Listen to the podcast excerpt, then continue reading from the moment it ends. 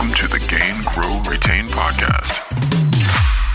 Welcome back to another episode of Gain, Grow, Retain. I'm here with Dani Weinstein, who is the Senior Director of Customer Community and Growth at Kaltura, uh, coming to us coast to coast today. I'm on the East Coast and uh, Dani's on the West Coast. So Dani, appreciate you uh, joining us today and uh, coming here to talk maybe the intersection of customer success and community. Yeah, Jack, great having you. Uh, great uh, being here on the show with you. Thanks for having me. Awesome. Well, um, I like to throw a curveball question right out at the beginning, uh, just to, you know, um, maybe throw us off on a different angle, but uh, twenty twenty has been, you know, an interesting year. So uh, I don't think we've been able to travel as much as we would have liked. And so uh, what, I don't know, what's one place that you're thinking about right now where if, if twenty twenty was a normal year, you'd, you'd be loving to go for the holidays or for a New Year's trip? Like, what's your destination that you wish you could travel to right now, uh, considering we're, we're locked in home? Wow, you know, one of my favorite places to go to, and we were actually supposed to go last summer, but that got uh, postponed, is actually Tel Aviv, Israel. So uh, I, you know, I've lived there in, earlier in my in my lifetime. I'm fluent in language and have a lot of history in my family there. So, and now with my new job, uh, once we start uh, traveling again, all the R and D and engineering is over there. So that'll be uh, one of my destinations, in addition to the other three uh, headquarter locations: New York, Singapore, and London. So it sounds like you've got a nice itinerary shaping up. If we can, once we start opening the doors to travel again, lots of places to go. I would love to go to Israel as well. I've never been. I love it. Um, awesome. Well, we, uh, I know you've got just a, um, a career in community growth initiatives, um, kind of all around the technology and software space. And so um, I think one thing that's been interesting to uh, listen to our members about and kind of look at maybe the, the evolution that's happening in customer success right now is Uh, people opening up more to the idea of how community can help drive engagement with customers, and how um, this is really should become part of your kind of one-to-many strategy, so to speak, as you're um, looking at it. And so uh, I'm curious from your your standpoint, though, and kind of your career, um, what are some of the ways maybe that you've approached looking at kind of R O I, that question of, you know, how do we actually look at the investment we're going to make? How do we justify it? How do we then go get the right resources and, and maybe do it the right way? Um, curious if we can start there and kind of weave around. I'm sure we'll, we'll find some other topics, but um, how have you maybe approached that throughout your career, you know, kind of thinking about positioning that to your, your leadership teams? Absolutely. So I think, you know, what, what I've certainly seen over the last dozen years that I've been in, in community leadership uh, roles is that, you know, communities certainly evolved from uh, traditionally a very siloed deliverable and value add, you know, either it's a support community or a dev community, an advocate community, and it's really never thought of as a, a horizontal or, or really structurally something that can drive value across the entire business, across numerous uh, stakeholders. And so, you know, I was fortunate to be on the early early stages or ground floor of the original uh, H P social care team and H P consumer support. You know, clearly the executive team was looking at how do we save, um, how do we reduce the cost of our billion dollars of, of spend a year on supporting, you know, millions and millions of products that are out there for printers and P Cs in the home and microbusiness market. Um, and so, you know, again, support deflection was the big enchilada in that organization. Of course, we found things around, uh, you know, ideation and even advocates that, that emerged over time. Uh, you know, more recently, when I migrated over to, to Domo in the B two B world, uh, you know, I was starting on the ground floor. They did not have a customer-facing community. They were actually very secretive at the time that I joined. You had to sign an N D A in order to uh, license the product. You can talk about the product. That'll change shortly after I joined. And so the value add really was, you know, the quick wins that you could pitch to management was certainly on support deflection, on content creation, uh, and so forth. But, you know, immediately we uh, created within several months an ideas exchange. And so that was driving value from, you know, voice of customer perspective. It gave the chance for our customers to feel like they were part of the team, that they were being listened to. There was transparency in the product roadmap. It also led to, you know, efficiencies on how a product would review ideation or review ideas. Instead of getting fifty emails from different people, from C S Ms, from A Es, from product feedback button and product, you could look at one thread and say, there's one idea with fifty votes from one hundred customers, you know, in comments, which translates into, you know, half a million, a million, two million dollars of our, you know, A R R. Yep. So a lot of value out there. And certainly over time, we were able to tie the dots or connect the dots around uh, advocacy. And there's a lot of great data out there from not just what I saw in my space, where we look at, you know, we had our own, um, account health scorecards. There's a lot of great data scientists that were doing that. And we could show that accounts that had active members in community were typically several points healthier and lo- lower risk relative to those accounts that had nobody um, engaged at all. But the same is true if you look at, you know, my peers from Salesforce and at Lacey and in Opta, they all show, uh, you know, greater pipeline, much, much lower uh, churn and attrition, and, you know, thirty-three percent greater adoption for having a healthy community as part of your brand. So again, you, those super fans are going to, you know, tell you when you're doing things well, and they're going to tell you when you're not doing things right. But at the same time, for the most part, if you're if you're recognizing them and giving them an opportunity to shine, then they're going to be there for you to speak at your user conferences, your webinars, your conferences, uh, reference calls, and more importantly, they're going to really drive adoption in their account. So you're going to make their life easier, especially when you're dealing with B two B in a SaaS business. You'd be typically having a persona like an admin or a super user who's who's trying to deliver value for the investment in your product, and they're they're they're trying to scale usage of your product by tens or hundreds of people, and they're trying to figure out how they do that. So they want to connect to other peers in their industry that are, are trying to do the same thing. So having yeah. a community enables that, you know, that connectivity and, and sharing of best practices. And so, you know, to summarize, it's really now merging in as this overall horizontal where you've got really four major pillars across, you know, support for deflection, content creation for education, and learning and growing, uh, ideation for innovation, and of course, advocacy to drive uh, drive adoption.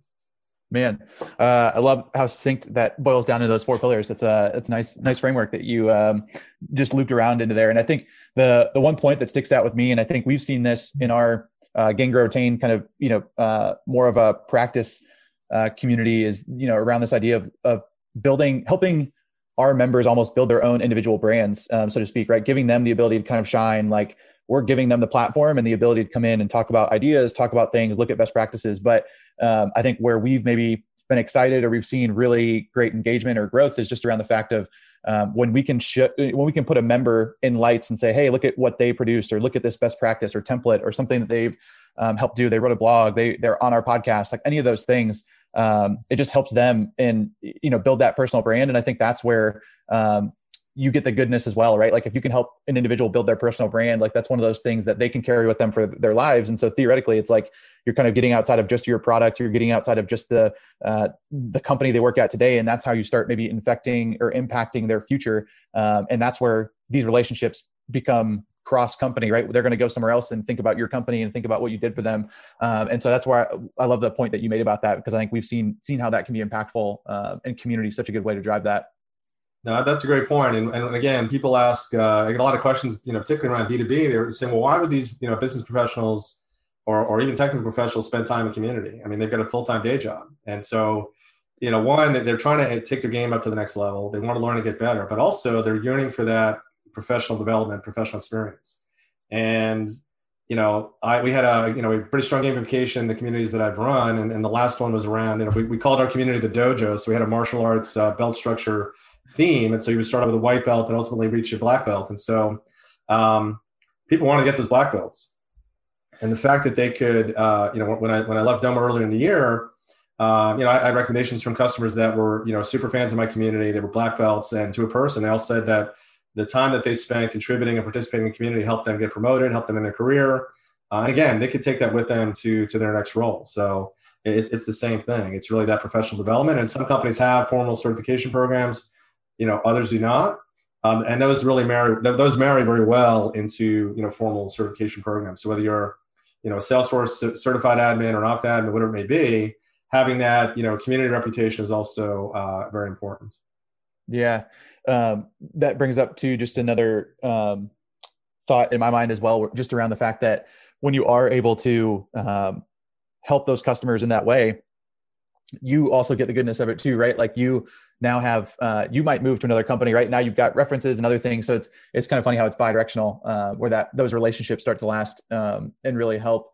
And the other, um, interesting piece, I think that you were mentioning earlier that I've always just found maybe extremely helpful is, um, I don't want to say I always, I always distrust the, the vendors we work with, but it's so much more powerful when I go ask a question and it's multiple current customers telling me their situation, because they're typically in the role that I'm in. And I think this goes back to your point earlier when you're kind of talking about admin or power users, right? If I have to go, if I'm working cross department to implement uh, whatever technology it is, I would love to be able to, to hear how others have done that. Hey, you know, how have you gone to other departments to get the buy-in? How have you gone to facilitate these types of discussions? Do you have a framework, a PowerPoint, whatever it might be? And so um, I could, I could get that stuff from the vendor all day, but hearing it from another customer is just, is always going to be different. And so I think that's where um, I've also, I, myself have enjoyed being part of communities, is the fact that, hey, I can associate myself with these others. And one, we're sharing maybe similar problems or opportunities. And so that's just something that I think innately as, as humans, we all crave is, you know, somebody who's going through something similar or has been through something similar. Um, but then also I can actually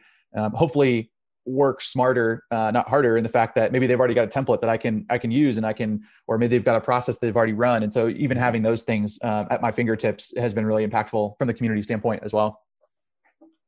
Uh, absolutely. I think that goes the, back uh, to just you know, human nature, trusting, you know, having your, your circle of trusted peers and friends, as opposed to talking to, you know, the, the support person or the salesperson from a particular brand. Yeah. Yeah, that's, that's true. Uh, I think all these B two C experiences are starting to cloud our uh, B two B experiences too, right? We're, uh, we're starting to uh, request more and more from our B two B companies. Um, you, the other part that you mentioned, I'm curious to uh, maybe dive in on more too, is you uh, talked a little bit about how um, those four pillars, right? You've got kind of support, and you mentioned um, content and education uh, being one of those pillars as well. So how How have you uh, maybe tried to help facilitate some of those uh, discussions, or help help facilitate uh, kind of taking and bringing what our customers are talking about in community, and kind mm-hmm. of helping the education team then go work on, you know, articles, courses, you know, uh, certifications that they can go build? Um, how have you kind of seen that work in, in tandem? Sure. So, you know, mo- most, uh, you know, solid community platforms will have a, uh, you know, an accepted solutions feature in their platform. And so with that, you can develop a process where Uh, as new solutions are being created in the community, you set up a process with your your content slash education team to say, all right, you know, here's the here are the ten new solutions that were created this week in the community, and say, all right, do we have an article? Is, a, how is it valuable? Number one. Number two, uh, do we already have an article that talks about the same thing? Yes or no. And if we don't, kick it over to the education team to create that. Uh, and also, it could be that we may have one, but there may be new, you know, new information that's not yet contained in that existing article that can be augmented. So it's really just thinking about the solutions that are created in the community as an extension of the content creation team. You know, that needs to be harvested and mined and, int- and integrated into the content creation processes that the education team has, which they can then leverage for your knowledge base, for training, you know, and learning. And it's really just adding, um, you know, really a, a twelfth person or twelfth man, on, or twelfth person, I should say, on your team without hiring anybody, because essentially the community is creating that pillar of content that, you know, is there for the taking. Uh, yeah, that just makes, you know, that just, just makes your the, the overall set of content that much more richer. Because again, you can't you can't control whether com- the customers are going to go to community first or knowledge base first, but you want to make sure that both bases are are covered.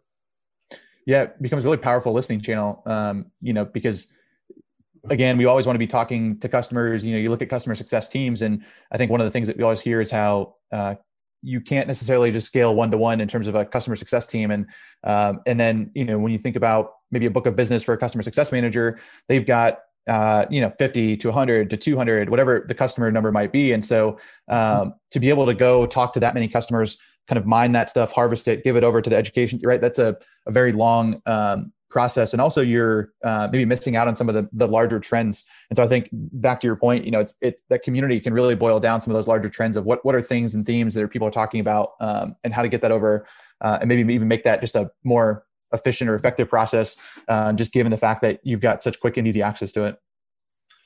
Yeah, absolutely. And I think it also uh, grounds, particularly A's and, and the C S Ms, as to, you know, what are what our customers talking about today or this week. Um, you know, over time, we did this at H P, and, and I, I kind of brought that best practice into Domo. We would run, run a thing, it used to be called Expert Days. At, at, at Domo, we called them, uh, you know, Dojo Days. And you know, you're not going to do it early on, but as your community starts to scale, uh, you want to bring more people to the show, and you want to have events. It's kind of like a live Q and A to drive a lot of great content. And so you promote it for a couple weeks at a time in social channels through email. And what it is essentially is you create one board that, that stands up for, let's say, eight business hours. Uh, you say, you know, bring us your, you advertise, you know, bring us your toughest questions about, you know, Domo, about H P, whatever it is. Um, and then it, you know, it goes viral. People show up with, you know, dozens of questions. And then what we do, to, and what we do is we guarantee, or you say, you know, we're going to, um, you know, guarantee a ten minute response time to your initial question. Not necessarily solve the problem in ten seconds, but I'm sorry, in ten minutes, but at least get that initial reply. So what we would do is we, we would recruit, you know, in H P days, we had virtual rooms and conference rooms around the world. We started out small. We like, I think it was just the Apple printing board originally. And then we ended up making like a seven language, twenty-four by seven event. You know, at Domo, we did it, we did it like eight hours every about six to eight weeks. And I would take, get my C S Ms, uh, my top consultants, you know, top support people, you know, they volunteer one hour of their time. We'd have a conference room, we'd have a Zoom, whatever it may be. I make it as convenient for them as possible. And then that one board would show up and would say, you know, Dojo Day. And it'd be rapid fire. And so I would be quarterback. All right, here's a question. Who's going to take it? And what happens is you get a massive wave of people showing up on that, that time frame. You create all this great content because most of them are going to get solved because you got a lot of smart people in the room. Yeah. All that, all that goodness gets put back into the community. And then after eight hours, that board goes away and it's back to normal. But what also happens is a lot of newbies show up who didn't know the community existed. And they're like, oh, wow, this is here twenty-four seven. I can actually ask some questions. And then over time, as the people were reaching red belt and black belt, I would, and, and we'd be strapped for resources, I would actually invite them and say, hey, you help out today, whatever, you know, whenever you can. I wouldn't have them assign a particular time. I'd say, help, if you help out, you know, I'm going to add bonus points to your, your rank and they'll I'll bump you up, you know, a level. So that would actually get, get them more recognition as a, an expert. And a lot of times, even before even doing that, you know, you get these folks that are just super hungry to answer content. They would, they would say, oh, I want to, and they would beat my people to go and answer the questions. That's funny. That's so, a cool, I like that idea a lot. That's a cool way to try and um, almost maybe um, help, help customers even just, I mean, deflect support cases, but even just um, understand about how the, the, the different types of smart people you have in the business too, right? You've got, like you said, you've got consultants, C S Ms, and there's so many different departments or people in the business. And so being also just being able to introduce customers to the, to the breadth and width of kind of knowledge we have, I think is also probably valuable uh, as an even, organization even too. Internally, it really helped get more employee engagement because then the C S Ms would say, oh my gosh, there's a ton of great content here. I need to send my customers here more, spending another an hour on, a, on on helping them get onboard to something new. I could actually deflect them and say, hey, go check out, you know, the community first, and then we'll spend more time with you on some of the, the tougher challenges. Yeah. Um, and a lot of times, you know, we'd be interacting and I look under the hood, look at their avatar and, and say, okay, this is, you know, so-and-so from G and my C S M, oh, that's my customer. So, yeah, I think, again, over time, it, it, it was a win-win all around. And it's certainly something I'm going to be introducing in my new gig. But again, that's something you kind of do maybe two, three quarters after you go live.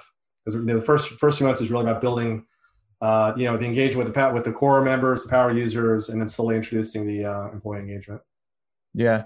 The um, the other thing that I think is has been interesting to um, maybe from my role, director of customer experience, like, Um, and hearing from our community members as well, right? Kind of mainly customer success leaders and thinking about um, you've got education, training, you've got support and a knowledge base, and now you've got community. Um, and really, like, I just continue to think about how do you remove friction across those three areas? And then uh, while reducing friction, how do you also make sure and kind of reinforce the value of each one to the customer so that they know which one exists and why and, and what it's there to do? Mm-hmm. Um, and the whole, that whole idea though, of just maybe trying to unify that experience is something that I am uh, like hyper-focused on. So I'm curious, like how, how have you thought about doing that in your, your career, right? Like, have you, I guess, have you started with one and then kind of worked out, or do you generally, you know, it's kind of like you walk in the door and it's like, hey, we've already got a knowledge base. We've already got a community and we've already got uh, training and education. So now I've got to just figure out how to put this together. Is that generally how it, how it works? Yeah. I mean, again, so, you know, back in the H P days, again, we were part of a, this massive global support organization. And I've done all kinds of roles previously around, you know, global um, chat support, email support, remote control support, you know, web experience, driver downloads, um, you know, managing global teams. And we had this charter to build out a, a forum because we didn't have, we did not have a branded one. And we were not going to get a renewal for J D Power Award that we won back in two thousand six in the Americas. They called us out in oh seven. There was one with Compact. They got rid of it. Anyway. So that's when we had the charter to go and create a, a support forum. And we ended up doing seven distinct language communities. We launched for fifteen months. And I mean, Lithium never saw a volume like that ever from, you know, zero to sixty. I mean, the hockey, the hockey stick wow. growth we had was off, was just insane. So when I left at the end of um, fourteen, I think we were driving one hundred million customers a year in traffic to those seven communities. Wow. Uh, having said that, again, a lot of the orientation was around, you know, the support portfolio. And of course, you know, content was there, technical writers. Um, we did bring engineering into the mix over time because we could prove that issues for, you know, let's say, you know, new new laptop, new printer, there'd be a bug. It would take the contact center's traditional support four months to figure out there's a problem. And we would see it, you know, in about three weeks in the community. Wow. So in that time, we could go out to the customer, get the product back, put it into the lab, they have a fix, and you'd like shrink the time to resolution and then mitigate all this other stuff. In Domo, again, they were, you know, much smaller company. They were growing like crazy. Uh, the immediate need was certainly on, on, you know, support deflection, but also they had an archaic wiki. So the fact that all this great content was going to produce real time, real fast, then it went into, you know, several months down the road, we did the ideas exchange, and now, you know, two thousand ideas in five years, three hundred were delivered in product. And over, you know, probably years two and three and four, we really got into the tie, tying the dots or connecting dots together around uh, advocacy. So to your question, I mean, I'm facing that right now, is how do you bring together the support organization, education team, and what we want to do here? And actually, that's what I'm meeting with regularly right now, is to align on that strategy. So I see them as critical partners in, in my evolution. I want community to become the the hub for all customer engagements. I want that to be their first destination. I probably I will probably get support for that. But having said that, there's got to be seamless integration across. They want to go search a knowledge base, you know, Blue Sky, the, the search engine or the search um, widget on my landing page should be able to search the content in community and the knowledge base real time. Uh, and then, of course, if they want to open up a sport ticket, there's access to, to, to do that straight from community. And, and beyond that, having integration. So let's say if you're using Salesforce, um, as part of my community best practice, we set up a process, let's say, a, you know, question goes unanswered for twenty-four hours, it automatically gets creates a support ticket, gets escalated to uh, a Salesforce ticket, or a thread is on is not solved for a week, you know, it gets bumped up to, you know, to a ticket. So those kinds of things. But beyond that, I think having both, uh, as we talked about earlier, the the content review cycle with the education team to see what's being created in community, and then of course getting, you know, some of those uh, certainly level two support agents. Um, Spending you know a couple hours a week in community, uh, some of the tougher threads is, is also I think a good best practice. Yeah, I like the idea, like you mentioned. I mean, not only like uh, if I'm a if I'm a user, right, the end user experience here, like having those sites look like they're all one, right, being able to kind of navigate through and, and kind of seem a seamless experience, but then also thinking about those automations on the back end, like you just mentioned. Um, that's an interesting angle of like how are we, you know, how do we make sure and got we have S L As around community, you know, response time and and what turns into a ticket, what doesn't, how do we actually start classifying some of these things? Um, because I also think that becomes part of the data exercise to understand what's trending over time, what's moving up and down. Um, like how do we actually see, you know, what's happening in the community beyond just discussions and comments, right? Like that's, how do you start getting down into the details of the, the types of discussions, the type of comments, the feedback that we're getting, um, and how do you start then extrapolating that into business business decisions that you need to be making as well? Yeah, and I mean, you know, and we ran, you know, uh, pretty small surveys. Um, you know, we had, we had a Qualtrics integration with Domo and or Dojo, I should say, and you know, we tried to keep the survey length fairly short, maybe three, four, or five questions. But the, you know, the key thing really was, you know, did, either you you ask the first question being, you know, did you either did you find the information you're looking for, or was your visit today helpful for you? So that's really the the, the pillar of, you know, value add for the customer.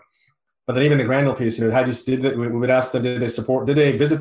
Did they contact support before they arrived in community? In most cases, they did not. Um, and then did they intend to contact after their visit? So you can actually track deflection uh, pretty granularly uh, based on your page views, your, your visits, unique visitors, and then using that survey data if it's if it's uh, you know, statistically sound based on the volume you're going to get uh, to come up with a deflection number. Um, you know, then of course you've got you know the you know, the percentage of, let's say, threads that are solved or threads that are answered, you know, that sort of talks more to, you know, overall engagement. Yeah. So you would, you would essentially embed that form uh, on the, on the community. So if I'm a user on the community, I'd be getting that, those questions, or is that after a, a support ticket was answered? No, that would be in community. It was a pop-up. Oh, cool. I think it would show up about ninety seconds or two minutes after their visit. Um, oh, interesting. And it, would, and it would show up to anonymous as well as registered users, because again, you got a lot of lurkers out there that are not necessarily going to sign in if they do, if they know what community. And a lot of times, again, people come, human nature is to go to Google and search a question. You know, how to how do I do something in, in Kaltura or how or in Domo or in H P? That's where they're going to begin. So they may not be authenticated anyway at that point when they're coming in, and, and ninety, you know, a large percentage, as much as ninety percent, are what we call lurkers. They're they're never going to engage. They're just going to consume the content, and you need to measure whether that's been abused for them or not. Yeah. Do you, um, I know you mentioned there was a kind of a short period where it sounded like, like you said, Domo was kind of, uh, uh, hidden behind the cloak, so to speak. And very, it sounded like a very small part of your time there, but, uh, I guess, do you see that there, I guess in, in almost every instance, just like that, like human behavior is for us to go to Google first. So like, should, should companies think about these communities as open spaces where anybody can go, just beyond customers as well, just because we want that ability to find the answer and just to get to get to the information? There's really no, I mean, I don't know. I, I can't really think of, I guess, the downside. You know, there's no trade secrets. We're, we're we're hiding behind the the the curtain, maybe. I don't know. I'm just curious from your standpoint if you just found that true, I guess. Right. And, and again, for me, the community went live. The, the, we, we launched it at, the, at our first customer conference, which is when they, they basically put the uh, N D A in the trash in the recycle bin. So, um, but to your point, there was a lot of sensitivity. For, so, for example, most community platforms like HowLogic or, or Chorus and so forth, Um, or vanilla, you've got the ability to to create private areas of the community. So if there's sensitive conversations, whether it be an internal employee conversation, a partner conversation, uh, maybe you've got strategic customers, you want to have a, you know, sort of a customer advisory board conversation, uh, you can do that. They're authenticated and it's restricted to a certain subset. The downside of doing any of that content though, or even the ideas exchange, we hid that behind the firewall, um, that won't get crawled by Google. So the recommendation is you want to have ninety plus percent of your content out there for, for anybody to see, because then you're getting the benefit of the search engines crawling that content, and that's how, that's how it's going to go viral. At the same time, there are conversations that should be discreet. Um, but again, those are typically not going to be a high volume. And again, there was our, you know, some ideas exchanges are out there for, for the public, you know, public view. If you go to Tableau, you can see anything that they have. The same thing with, you know, Canvas in the education space, but then there are a lot of other, other communities that are totally private. So it's really a management decision on how sensitive that, those conversations are on, on how much you want to expose your roadmap. You know, our decision at Domo, at least, was that uh, it needed to be limited to existing customers, which made sense. Yeah. I think the, I just wrote down that point because I think it uh, resonated a lot with me, which is, you know, the fact that ninety, ninety plus percent of your content should be crawlable by Google, because I think I've generally been of the ilk, like this is what I follow on my own kind of like LinkedIn and just my own personal branding, which is also just like sharing is uh, like having the information out there. I see very limited downside, right? Like the, the more information we can share, um, even if competitors steal it or whoever else uses it in the world, right? Like it's, it's going to be a good thing because somehow it's going to come back to us at the end of the day. And eventually there's going to be something that comes back around. But I think in general, if we can be seen as adding value, driving these conversations forward, um, you know, helping to answer questions, like to me, those are all good things that can be associated with our brand. Um, and so really it starts to become, I, I like that point because I think it starts to become then like I can Google something, I can see that there's actual engagement interaction. And that's something positive I'm associating with the brand is that that's actually uh, out there for me to go search. The other thing, which I just think is, is, uh, funny that you mentioned, which is like human nature, like Google first, right? And if I go to Google and I can't find it, then it's like almost just making me more frustrated as a user or as a customer, because it's like, great, now where do I have to go to find this answer? Then it just, you know, creates kind of a, a negative connotation in my mind too. Absolutely. And then even, you know, again, thinking about your audience, uh, and particularly, you know, large, you know, big logos, enterprise size accounts, like an NBCUniversal, Citibank, Event Life, whatever it may be, and you're trying to go for an R F P. Well, now communities become a checklist item in those R F Ps. Oh, interesting. Do you have a healthy cust- Do you have a healthy customer community? And so if it's totally behind a firewall, you can't even show that. It's like, well, here's the link, and you can't see anything. Yeah. So again, having that visible and demonstrating that there's actually conversations about your brand, that actually helps you in, you know, getting a, an at bat for some of these deals. Yeah. Here's, it's kind of a funny, here's a, here's a link. Uh, just trust me. There's, there's a conversation behind the firewall, you know, like here, you can't see it, but just trust me. There's uh, stuff happening. It's kind of funny.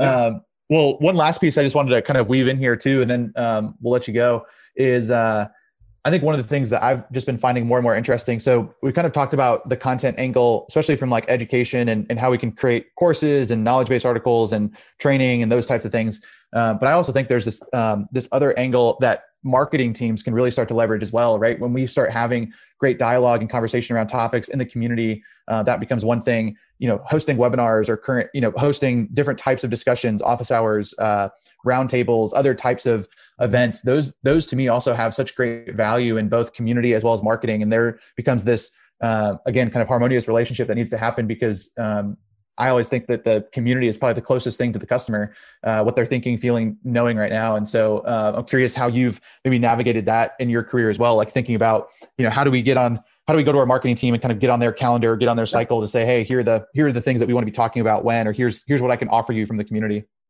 No, that's a great point. So, you know, even back in the H P days, we, we, uh, after our, we demonstrated a lot of success. We got funding to spend a lot of money on two incredible social support summits. So we, we flew our top super fans from around the world to, you know, the first year was San Francisco, about one hundred seventy attendees. And then the next year was Orlando, about two sixty-five. And again, it was all expenses paid, flights, all nine yards. And we had an incredible conference just for them. But then even, you know, in the Domo days, um, you know, I, I had this marriage really with the, the marketing team on, on the user groups. I spoke at more than thirty user groups in North America the last several years. And in many cases, my top community members, if they were in Chicago or Raleigh or Dallas or San Francisco, I mean, you know, that not only would they be there, we make sure that they be they'd be on the agenda, they had to be on a panel, or they'd be sharing their their, their story. Um, and so marrying that offline and online experience is critical. So obviously today everything's online, everything's virtual. Um, the two have to go hand in hand. And actually, in my new role, I'm, I'm going to be owning user groups as well. So, you know, figuring that out and how do you, you know, create these these events for a dedicated audience. So whether it's, you know, a You know, for example, I'm looking at doing a North America higher education admin user group in Q one as an example. You know, back when we do them in person, we'd have, you know, San Francisco Domo user group or Dallas. And the way we married that with community is we would, I, I actually had, um, we would have event-based badging. So I had the designer in our product team create you know, about like San Francisco have Golden Gate Bridge, New York City have Empire State Building on it, Chicago, Sears Tower for Chicago. Um, you know, if for, for the Carolinas, it'd be the, um, you know, um, the Wright Brothers plane. As oh, nice. So each yeah. of those things. So if you attended the user group, you would get that badge in community. Um, and so that was also sort of sort of in nice time. But also we would have dedicated conversation boards in the community that were specific to that region. So even if they missed it, they could see the content, they'd have a Q and A in that conversation board, and then all the content from the event would be there. But then they'd have the opportunity to connect with other people to say, oh, you're in Charleston, I'm in Charleston, or you're in New York, I'm in New York, and have that going. And then over time, even before COVID, I was starting to encourage our, you know, again, the super fans that were, uh, you know, reached higher, higher belt levels. We knew that we could, we could trust them as far as representing our brand.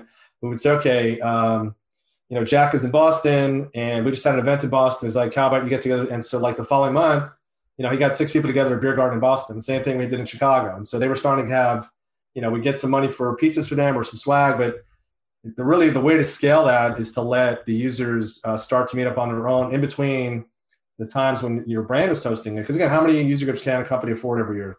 ten, yeah. thirty tops, depending on how big you are.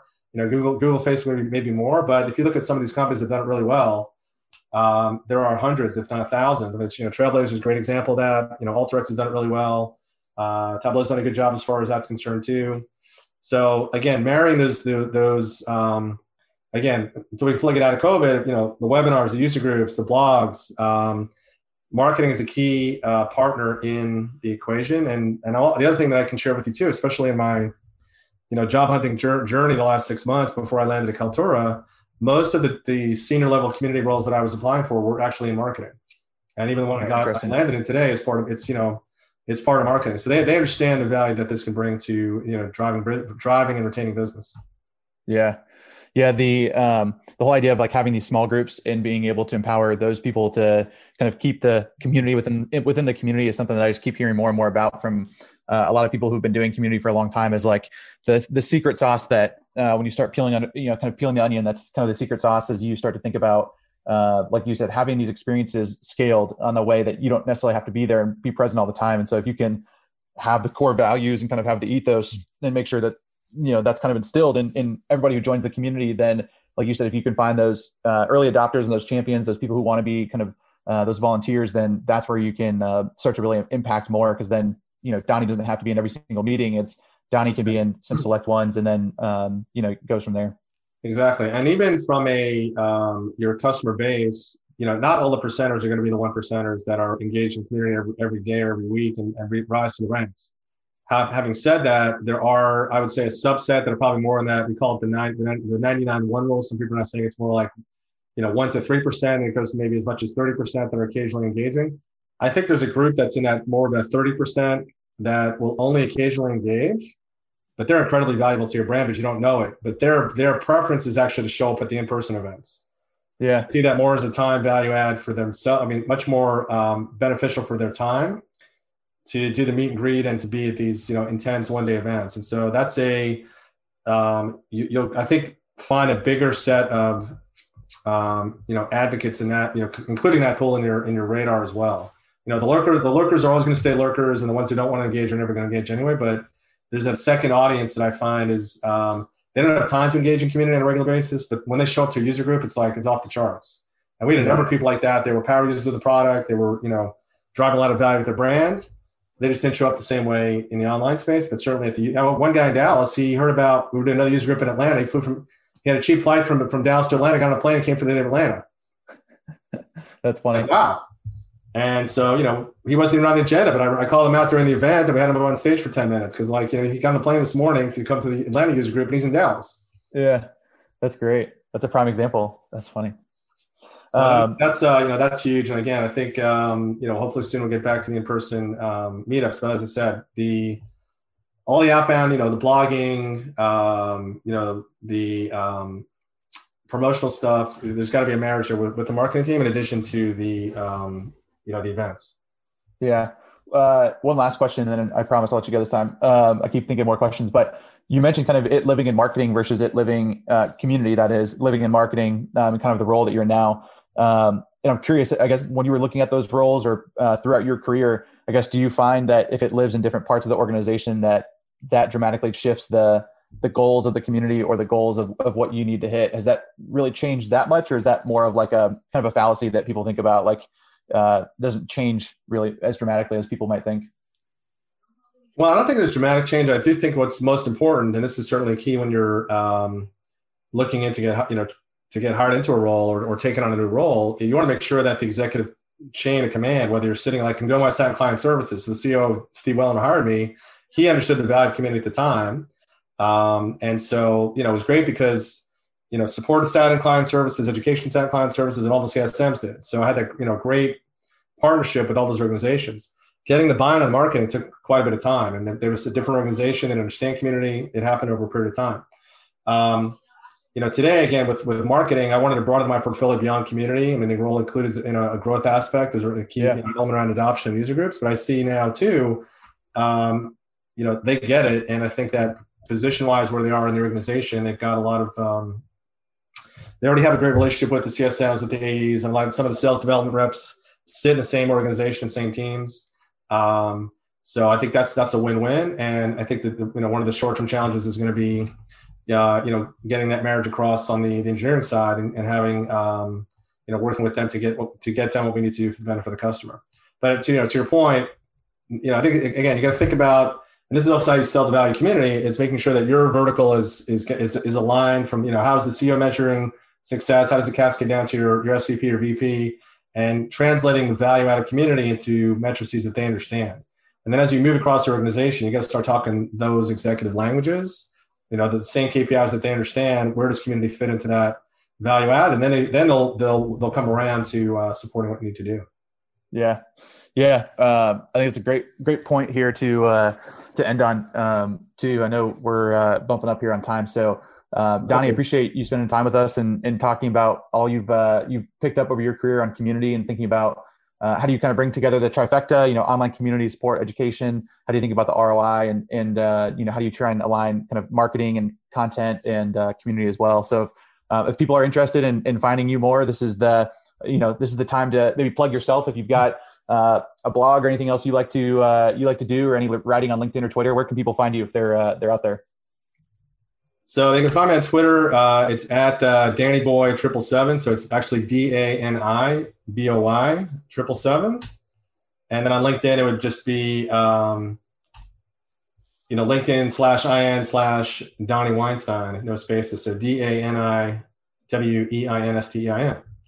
Um, I did a lot of my writing on LinkedIn these days. I actually, my first Medium article teed up. I've been wanting to get it out for the last couple of weeks, but it should be done this weekend. And that's really talking about Uh, you know, job hunting in a pandemic and how I landed my current role. So hopefully that's going to help other people, and uh, that should be out soon. So I'll publish awesome. that on those two channels, and uh, happy to connect. Awesome. Perfect.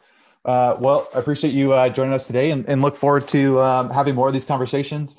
Uh, I'm sure this is this is going to be the first of many. As uh, as now we're, I feel like we're starting to uh, you know have a uh, budding cross cross country relationship now that we've uh, gotten the chance to to meet several times and, and have some interesting conversations around uh, community, customer success, customer experience. Uh, I'm looking forward to doing this again. Me too. I appreciate having me on the uh, show, and uh, we'll, we'll talk soon. Hey guys, thanks so much for taking the time to listen to the Gain, Grow, Retain podcast. If you liked what you heard, please take a moment and share the podcast with your friends and colleagues and subscribe. We really appreciate it. Talk to you soon.